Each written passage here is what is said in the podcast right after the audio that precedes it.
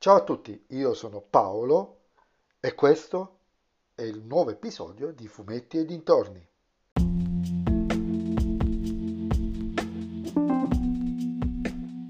In questo episodio del podcast vi parlerò dell'ultimo film del Marvel Cinematic Universe, Shang-Chi e la leggenda dei Dieci Anelli, con la regia di Destin Daniel Cretton, con Simu Liu, Au Kawafina, spero bene, Tony Leon e Michelle Yu. Ovviamente adesso lo potete vedere solo al cinema. Cosa siete pirati?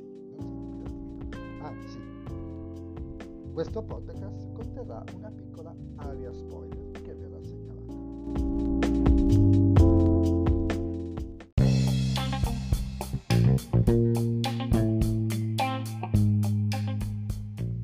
Questo è un film diverso rispetto agli altri del Marvel Cinematic Universe, perché porta sullo schermo un personaggio molto minore e un genere, quello dei film sulle arti marziali, ormai abb- abbondantemente sparito, almeno sugli schermi occidentali.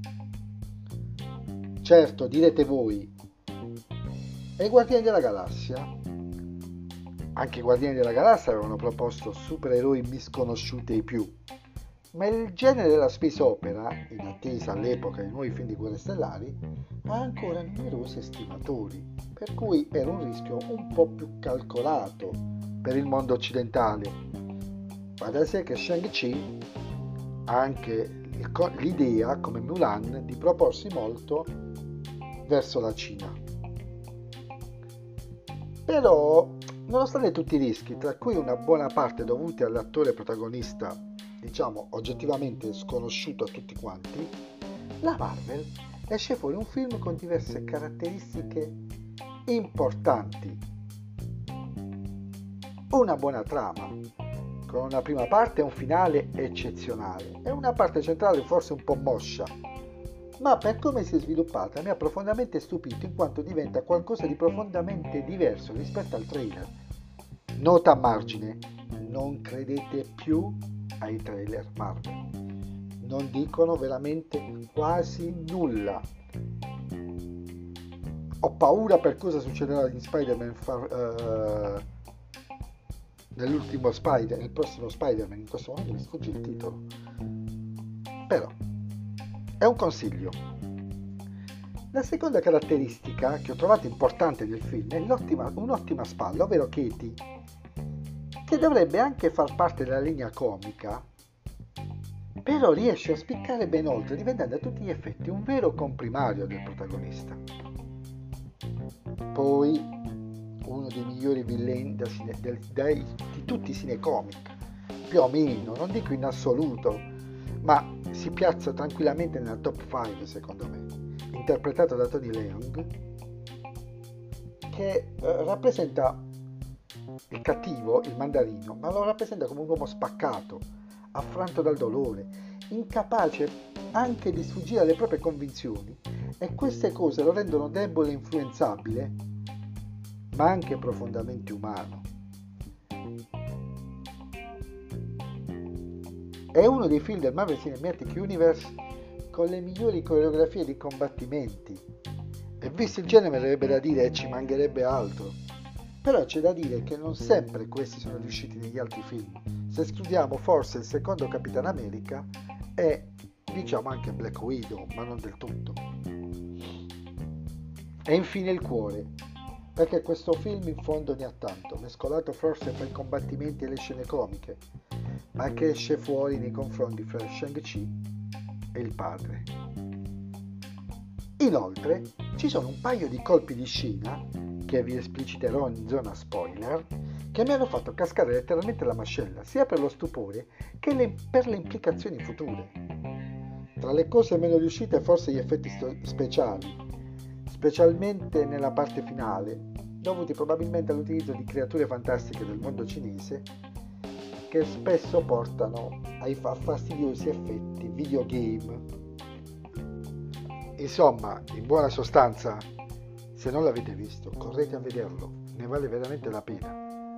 E prima di addentrarci nella zona spoiler, per cui se non avete visto il film, vi consiglio di non andare, Venitemi a seguire sul podcast fumetti.e.dintorni se volete interagire con me e suggerite il mio podcast ai vostri amici se vi piace e a chi non sopportate se non vi piace. E ora? Attenzione, questa è una zona spoiler. Vi state addentrando a vostro rischio e pericolo.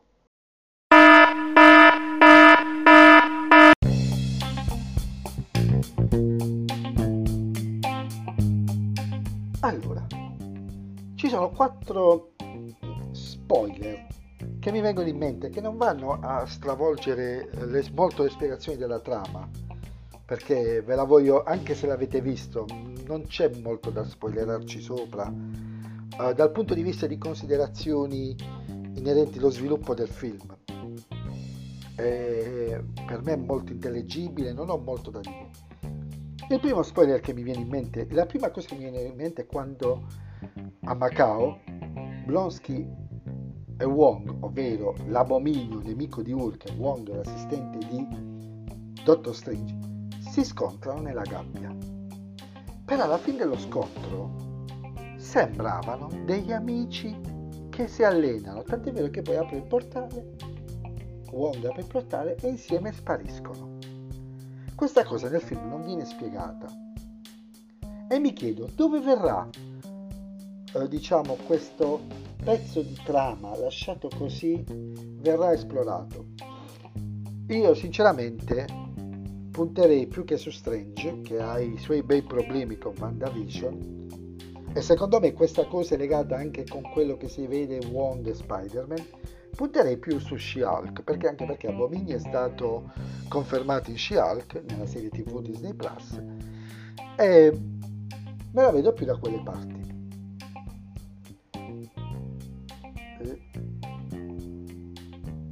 Trevor Slattery per quanto sia odiato dagli altri, io amai alla follia l'idea del mandarino come personaggio fantoccio in Iron Man 3. Perché la trovavo un'idea uh, intelligente, nel senso spiazzante, ma comunque dava l'idea che questa tipologia di minaccia era più un retro serviva per coprire altri retroscena come effettivamente è stato e rivederlo nel film dopo che lo si dava per spacciato e comunque viene spiegato come si è salvato mi ha letteralmente fatto saltare dalla sedia. È la seconda linea comica del film, quella poi sinceramente veramente comica, e il suo gegioneggiare mi ha letteralmente fatto scompisciare dalle risate. Non è eh, così buttato lì come sembra, ha una logica, ha un coll- serve a collegare e chi lo disprezza è gente che ride poco nella vita secondo me. Ma vogliamo parlare della prima scena post credit credo che sia il primo vero riferimento al nuovo ciclo di film che terminerà credo con la fase 5 o 6.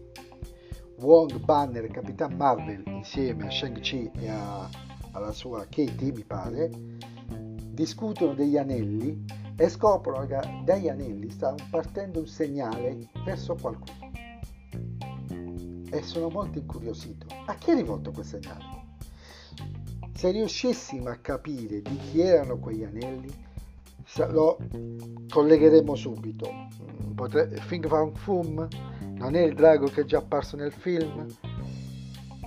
C'è una razza di draghi nel Marvel Cinematic Universe collegabile agli anelli. I celestiali non credo, gli Eterni parlano che la chiamata dei devianti celestiali forse è stata dovuta allo snap uh, di Hulk in Endgame attendiamo, ma sono veramente incuriosito. Infine, la seconda scena, quella alla fine, fine, fine dei titoli di coda, quella dove vengono ringraziati anche i venditori di mutande. Apre le porte al villain, o forse no, visto cosa succede nel villain del film, non c'è menziona spoiler. Il vero villain non è il mandarino, anche se sembra.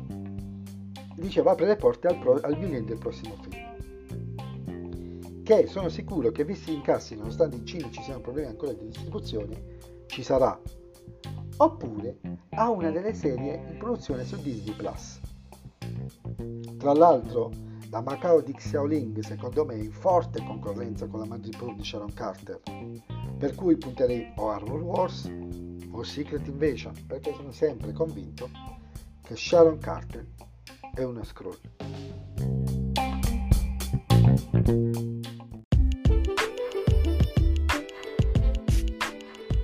E anche questo episodio del podcast è terminato, ci sentiamo nel prossimo episodio. Vi ricordo che potete seguirmi, anzi dovete seguirmi su Instagram, fumetti.e.dintorni, link sotto ogni post e uh, sotto ogni podcast nella descrizione. E se vi piace il mio podcast consigliatelo ai vostri amici. Se non vi piace il mio podcast consigliatelo a chi non sopportate. Ciao a tutti!